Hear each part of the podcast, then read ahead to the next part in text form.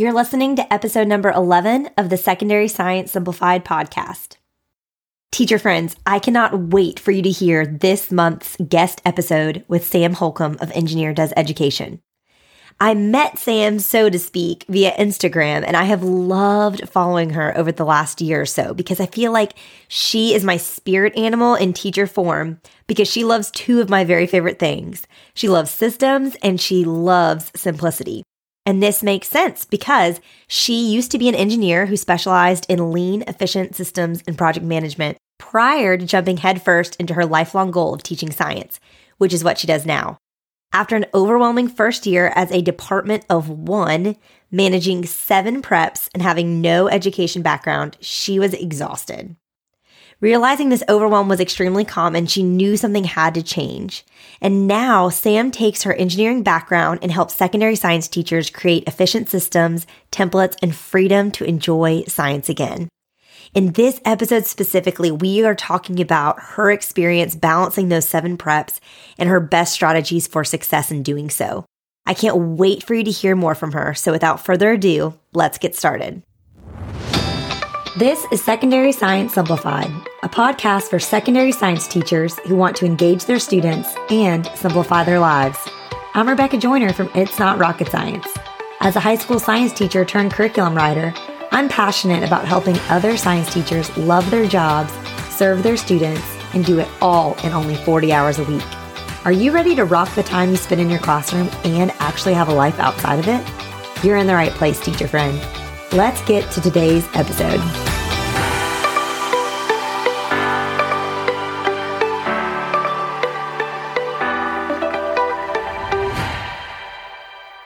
Hi, Sam. How are you? I'm so excited to be here. Oh my I gosh. am thrilled that you're here. And I feel especially humbled that you're sacrificing some of your time outside of school to talk to me because you're a mom of three, you're a full time teacher, you're a content creator. You do so many things. I I really love being busy.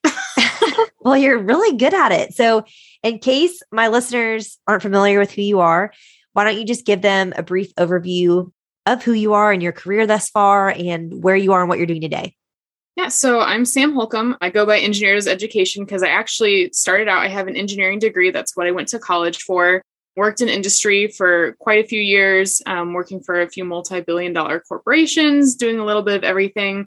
And then I went into education, moved to kind of small town, Southern Illinois with my husband. And now teach high school science. It started out as a weird road, though. It took me about five years to actually get licensed through everything. Um, it wasn't the most friendly route, but I knew that I wanted to do it. And I have been really enjoying it ever since. But I noticed that there was such a difference between how traditional teachers did things and how I had seen everything done in the business world.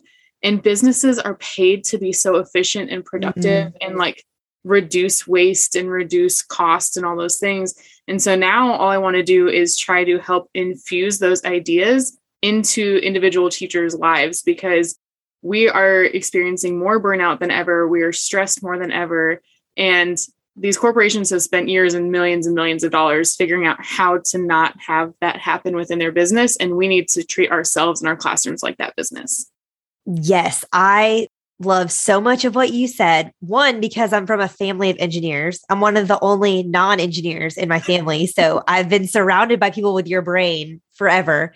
Two, you're so right. And this is one of the reasons why I've loved, I mean, I've met you, I feel like through social media, but I've loved following you and listening to you because I love the way that you think about education. And it really aligns with how I think about trying to simplify it and making it, like you said, to help decrease that teacher burnout. So Okay, so you did an alternative certification program. Were you doing that at night while you were teaching, or what did that look like? Because I didn't realize until I ran my secondary science simplified course this past summer how many teachers come to teaching as a second career after oh they've been gosh. in the field.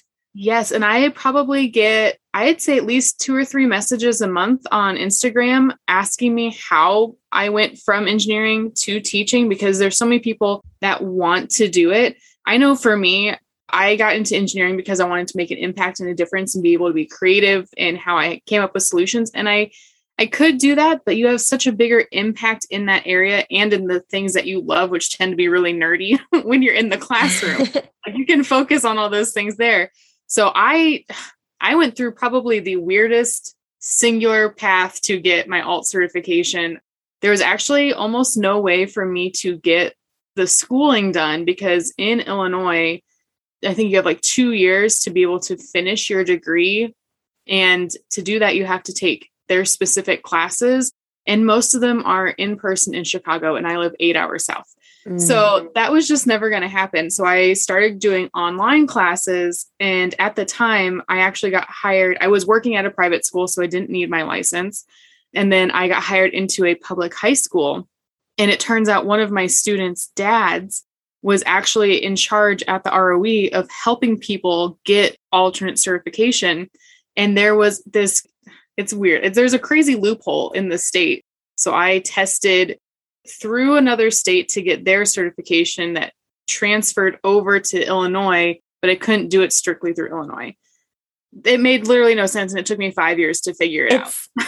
and it's so funny too, because it's like listening to you, I'm like, okay, you're a brilliant person who wants to be a high school science educator.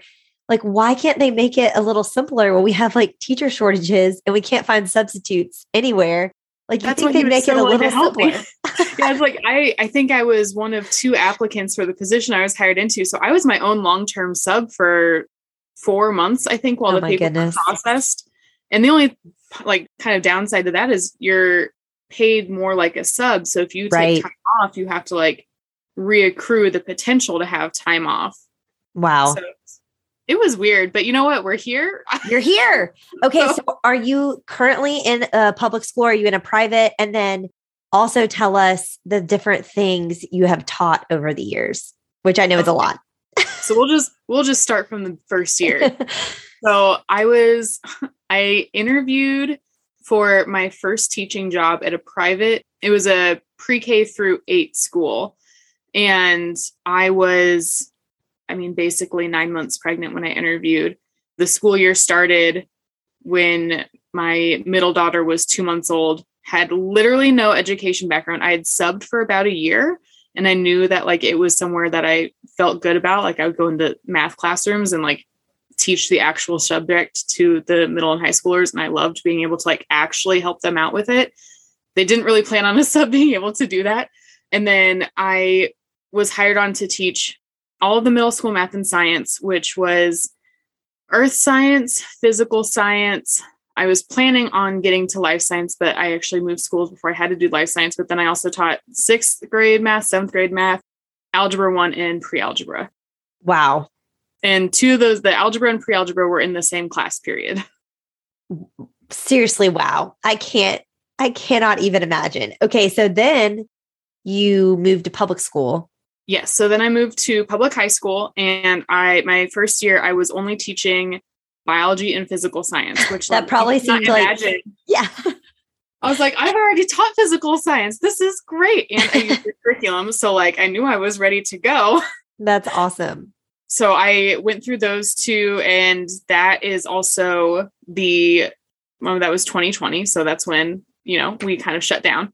The next year it was physical science, biology, and then I added physics, which has been like my dream course. I, would always wanted to teach physics but teaching physics half remote and separated it was it was not the easiest thing to do. I know and it takes it so, not, so much as a joy out of teaching physics which is so many of the like fun hands-on things you can do. Yeah but i'm still glad i got to do it even i i then ended up going on maternity leave um, near the end of last year and so now i teach chemistry and high school earth science and then like next semester is technically high school they call it physical science, but it's just an extension of earth science. So I've been doing like all of the basically geosphere, hydrosphere stuff in first semester. And then next semester I go into weather and space. So I've, I've taught one course multiple times. I mean, you've really like run the gamut. I still can't get over your first teaching job. So, of all the preps that you've ever taught, what's been your favorite and why? And then what's been your least favorite and why? I think my I really wish I could say physics was my favorite, but it was just such a hard year to teach physics. Right. It's just an um, outlier um, year.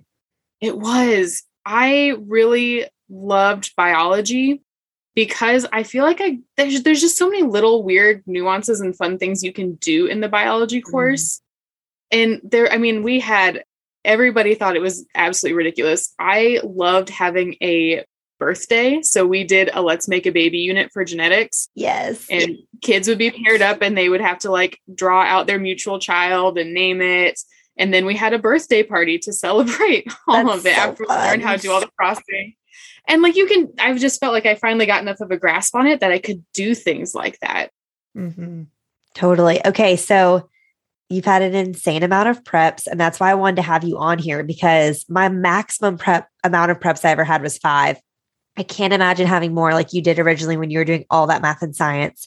Plus, you're each year you're getting these new preps. You're basically starting over. So help our listeners know because there are definitely people out there who have been in your shoes too. How do you even start planning when you have so many new preps all at once too? Like not even just like two things you've already taught plus one new thing, but like all of this going on and all of it being new to you. Yeah, so this year is technically new prep 11 and 12 and the only the only potential new class I still have left is anatomy and I I just can't. I told them I will refuse. It's not going to happen.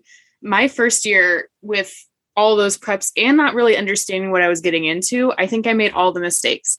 I was trying to spend, you know, an hour creating each individual completely totally engaged lesson that was new than anything else we'd ever done. I was trying to personalize everything. I was putting myself in so deep that I eventually just couldn't even get my head above water to get the basics of every class figured out. And that was a huge struggle. I mean, I was at school. What I would do is I would come home, I would put the baby to bed, and I would drive back to school and I would stay at school until like one or two. And then I would come back home and sleep. And wow. it was just absolutely not sustainable. But I didn't, I didn't know any better.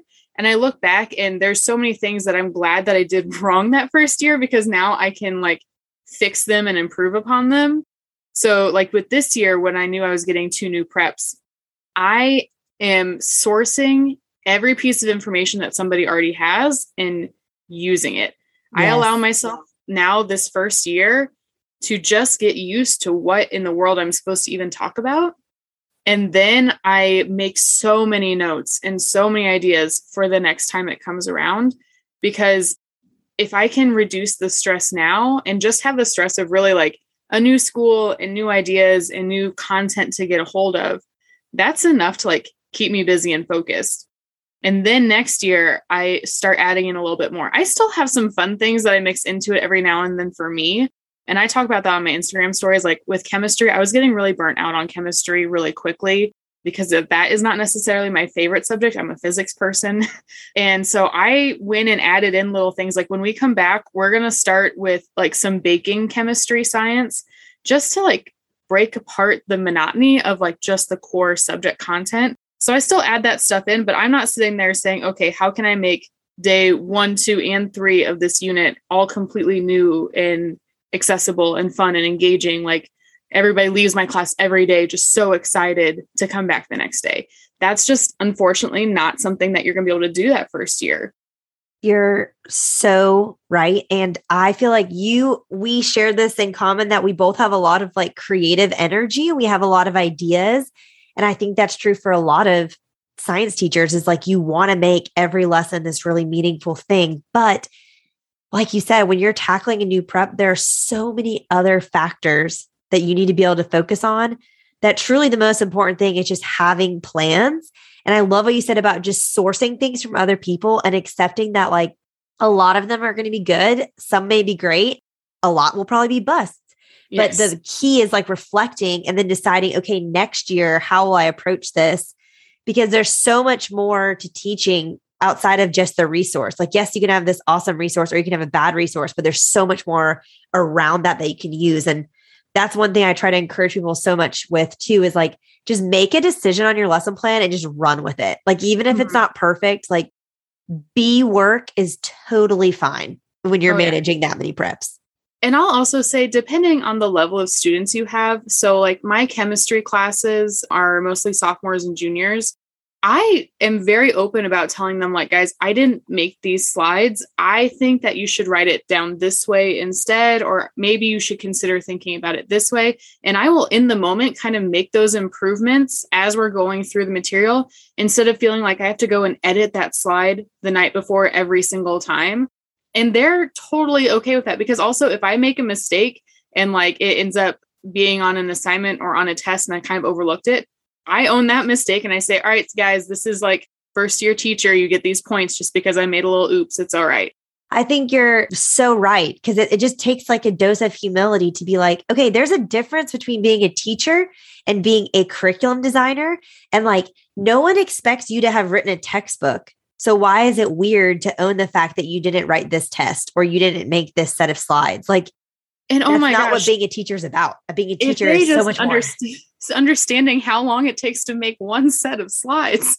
Oh yeah, they have no clue. And no. I I did the exact same thing when I taught AP biology because that was my year that I had five preps and it was my fifth one and it was my new one and I had all this other stuff going on and we were going through the adoption process and I I straight up told my AP class like you did. I was like, this is my first time teaching this. I am making zero of these things. So yeah like you said, like we're going to pull out this POGIL from Flinn. And if that diagram looks weird, like let's figure out what's weird about it together. Or, you know, I used all of my exam questions came from the AP people, mm-hmm. AP classroom.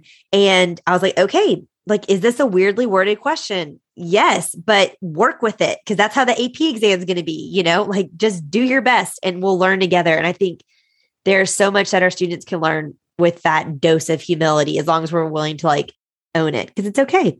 Well, and I know it's sometimes hard as just teachers in general always want to put absolute best out every time. Like you never know who's going to walk in the classroom yes. and you kind of prepare for that. But if we're going to be honest, if I have a slideshow that somebody else had made a couple years ago that isn't completely matched up to what I wish I could talk about, but I bring the energy and enthusiasm from having gotten extra sleep yes. and like not feeling so stressed out that maybe I made a mistake in something that I had put out there just by making it at, you know, midnight the night before. It all kind of comes out in the wash. So if you can just like tell yourself you are being present in the classroom to understand what they need and how to like rearrange and get feedback from that for the next time, then you don't have to worry about all the prep that goes into it ahead of time. That's your trade off right there. That's so true. And you're going to be able to last in the career long enough to teach the subject again and make those changes and do it the way you want to do it, you know, exactly. eventually. Yes. Okay, so something you mentioned was using, or you've told me before, is about how you use social media groups for planning. So, mm-hmm. what does that entail? What does that mean? And what kind of would be your tips for doing that as you're trying to balance all these preps and planning for them? There's just there's an unlimited and incredible amount of knowledge in these Facebook groups for every single subject. I mean, I found the other day like an AP Chem 2 high school teacher group on accident, and they were laughing about some chemistry joke I didn't even understand. There's so much out there, and people are willing to help you with almost anything that you need. But the thing you have to do is you have to take it all with almost a grain of salt. Do not go into a Facebook group and say, I'm a new teacher. Can somebody share with me any information you have? You need to go in with specific questions, just like we want our students to do. Like, you don't want to go over and they're like, I don't get any of this. You want to say, okay, well, what can I help you with? You need to go in and ask for specifics. Like, don't try to get a flood of information at once don't try to plan three or four months ahead. Try to just get what you need for the next week or two and do that through searching, do that through asking specific questions, and like put blinders on for absolutely everything else. Yes, I love that term about blinders because I legitimately remember being in the anatomy teacher group of like 5,000 people and having to mute the group and like unfollow it for a period of time because I was getting so many ideas, but I didn't have the capacity to execute. Yes. And I was almost like, I just need to stay in my lane and like keep doing what I'm doing and not just constantly be inspired. And then also be thinking, oh, well, I should have done it that way. Or I wish I had started the pregnancy project in August, but it's November, so it's too late now, or you know, whatever it may be. Yeah, and I I think too you have to remember everybody paces so differently and covers yes. material so differently that like I kind of treat the save button on Facebook like the same method of adding something to a cart on a website and then like never signing in so it can't save it. Like I will save anything that I think is cool and then realize that I've never checked my Facebook saves. So it's just like, okay, yeah, I'll check this out later. And then I don't. And I feel so much better just feeling like, okay, if I needed it, it's there, but I'm not looking at it right now. Yes, I love that. Okay, so along the same lines, what are some things like you had to say no to in order to balance all these preps? Because I think that's one of the things that's really hard is like we want to do such a good job and we want to be there for our students and we want to do all the things, but you literally can't when you have more than two preps, I would even venture to say at a time. So, what are some of the things from your experience you've been like, I have to just like let go of this? So I will say my first year I was not good at saying no because I didn't I don't feel like I really knew what the expectations were going yeah. into it. And I think that's any new teacher like if someone offers you a chance to do something or be on some committee you say yes to it because you feel like you need to. I mean, I still remember I was in a meeting for a regional science fair and they told us the dates that I was going to have to take every single one of my middle schoolers to by myself to have them all present their science fair project. And literally the next morning at six in the morning, I was taking my sixth and seventh graders on an out of state field trip to space camp for five days. Oh and word. so it was like the most stressful week and a half of my life because I couldn't say no to doing any of that. I was trying to get it all figured out and I was just completely overwhelmed. So the next year when I joined a different school, and i like was going through the evaluation process with my principal. He said honestly what you need to kind of think about but don't think too hard is you need to do some sort of extracurricular to kind of just bump this one category up. And i kind of looked at him and said i am not capable of doing that right now and i'm okay with that category on my evaluation kind of lingering behind because of it but i will help other people out if they need help with certain things. Like i I don't think I've taken on a single extracurricular activity since that first year. And I even then took, I made up an art club or arts and crafts club, and I did um, a science club in my spare time. I don't have spare time, but I was already at the school, so it worked. And I just haven't done anything since. Now, will I do tutoring if a student needs it? Of course. But I am very conscious now. I give myself 30 minutes after the bell rings to get anything I need done, done, and I leave and I only grade for certain periods at night if I need to grade. And I'm very, very specific now about setting those boundaries on when my school life needs to end. And it is hard with new preps, it is so hard. But there are also ways that we can cut out so much excess. And a lot of that is using those materials that are already out there for you mm-hmm. and then mm-hmm. being smart about how you grade things and how much you assign. And I think that's a lot easier now with all of our digital projects and like Google can do auto grading forms and all those sorts of things. And if you're willing to take advantage of that, saying no feels a lot better because you can't be the person in the classroom if you don't have a person outside the classroom. You're so right. I could not agree with you more. And I love how you had that conversation with your admin because I remember having a similar one. Like my first year at private school, they kind of let me teach all the things, but I didn't have a ton of extracurriculars.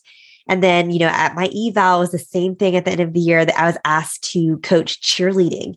And I was like, y'all, this is a safety concern. Like I I don't know how to do this. I've never done this and I definitely don't have the time. But I circled back and was like, okay, are there other options? Like if I need to do an extracurricular for part of my job, what are the other options? And I was given several choices to consider. And that's when I ended up choosing student council because it fit better with my abilities and interests and time. But I love that you were willing to even just be like, I'll just take like a low mark on this because at the end of the day, like you said, you having boundaries and having a life outside of school is so much more valuable. I would love to know is there any other like conversations you've had with admin or are there other ways your admin have supported you as you have balanced all of these preps or is everyone at your school balancing all the things or how, what does that look like with your relationship with your admin? So got a new school this year. So I've got a new admin that I'm kind of just getting used to. And honestly, there's so many other things happening this year that yeah. I haven't had to, I mean, I guess luckily I haven't really had to build much of a relationship with my admin this year. and they are very trusting in us and they they will always back us on what we say and what we need and it's just it's amazing to have the right admin in your court but i will also say this is my first year really having a true department and that has been a lifesaver. Um, i've never taught the same class as somebody else at the same time. And now that i have that that is that's another way that i've been able to just lean into other people and their expertise a little bit. And we can balance each other and help each other out because we all have things going on. We all have so much happening but we all also want to help each other so yeah i i have always found that it has never hurt me to be as open as i'm comfortable with in any case whether it's with my students with my colleagues with my admin. If there's something that i'm feeling if there's something that is keeping me up at night or is just putting stress on me if i can just tell somebody about it that will understand then it's it's gone. For me at least that's worked really well. Yeah i think that's such a great point. I think i strive so much especially in the beginning to have this like persona as the teacher and the student relationship and then when i started being more open and vulnerable about the fact that like i am a person and my students are people and i can be more relational and then that allows me to like love and care for them better is huge especially like you said if you have stuff going on outside of your life, it helps you to also remember that they have stuff going on outside of their lives too. And then mm-hmm. it creates this mutual relationship that's just so much more supportive. And sometimes I think it's easy for people to forget. We hear all the time, like, remember what your students are going through. And so it's sometimes easy for everyone to forget the teacher side of things. Yes. And I just like, even thinking through the at this point it was the recent TikTok like fake challenge that had come up right before Christmas break. Everything was everybody saying, I'm worried about my student taking this final, I'm worried about this. And all I could think to myself is, I'm worried for your students too, but I'm also worried, you know, teachers are involved in all these things. Teachers have to deal with all these things right. too. And so if we remember that the delicacy that we have to treat our students with is how we need to treat ourselves and our colleagues, gosh, man, it's just you give yourself so much more grace once you've kind of gotten there. You're so right, Sam. And I love those words of delicacy and grace. Like the amount of grace that you show to your students should be the same grace that you show to yourself. And I think that's so true. Are there any other things, resources, tools, strategies you've used that have really helped you in aiding your balancing? You shared so much good stuff, but I want to make sure I don't close the door on that if you have anything else. yeah, I will share. say a couple things that have really helped me, honestly, Angela Watson is just like, I don't know how this woman has all of this knowledge on everything she does. She is somebody that I turned to very early on in my first year, trying to learn how to cut back on different things. And she has a 40 hour teacher work week club that if you can't figure out how to save your time somewhere, she has so much information available. And I I've still yet to actually complete the whole course, and I bought that my very first year, but I take little tidbits of it every once in a while, and I can start applying that when I need a little bit of a break, and that's helped so much. Also, gosh, don't be afraid to go on Teachers Pay Teachers. don't be afraid to get the help from the other people who have you know there's reviews out there to tell you what worked and what didn't the people who have taught it before who have gone through all these tough lessons ahead of time I mean, I own, I think at this point, five or six TPT curriculums, and I have regretted absolutely zero of that money because it has saved me over and over again. And then I can take it and modify it whenever I feel comfortable and whenever I need to. It's just crazy how much information is out there and how much we kind of like struggle to ask for or take the help that could be given to us in those mm-hmm. different forms. I'm, all I'm saying is if you have something in your cart on Teachers Pay Teachers, if you're thinking about it really hard, it's probably worth the two or three dollars that you're willing to spend on it to mm-hmm. see if it's mm-hmm. if it's going to change an entire 24 hour day for you. That is so true. And I remember like not even knowing what Teachers Pay Teachers was. And then when I found out about it, because someone told me, like, hey, you're doing all this work, you should sell it on teachers pay teachers i was like wait i i could be using this too for like all these other classes like i had no idea and i think especially in a situation like you've been in and i my most recent teaching job where you're the only person Like mm-hmm. you don't mm-hmm. have a team. Cause my first teaching job, I was one of five biology teachers. Like I had this whole Oh my gosh. I know it was a huge school. I had the I remember I was so bummed at first because like everyone just kept telling me what to do and I felt like I had no creativity or autonomy whatsoever. But then like you said, I had I didn't realize how much else was going into it and how much it gave me the space to focus my energy on like figuring out how to manage a class or figuring out mm-hmm. a parent communication system, like all these other things.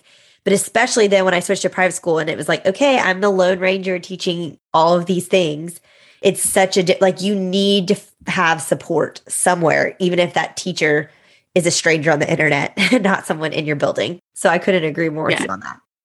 And i will say that is probably one thing that if i would have known more my first year in private school like not coming from an education department at a college i i wish i would have been able to find other people in a similar situation but with more of those resources available to them and like created almost like a mastermind, you know, where you're just right getting together and checking in and saying, okay, maybe creating your own virtual department of of people that you can go to with ideas and rely on because it's true. And until this year, when I've taught something at the same pace as somebody else, I never realized how helpful it can be. It does feel like it kind of cuts your creativity a little bit but just knowing that there's other people you can turn to. Like the other day i i assigned a project for a unit and i had a student who um i guess he broke his back his first quarter. So he was still catching oh, up word. on all the other quarters and i didn't want him to have to do a project. And so i was able to just go to the other earth science teacher and say hey did you write a test for this? Can i use that for this student?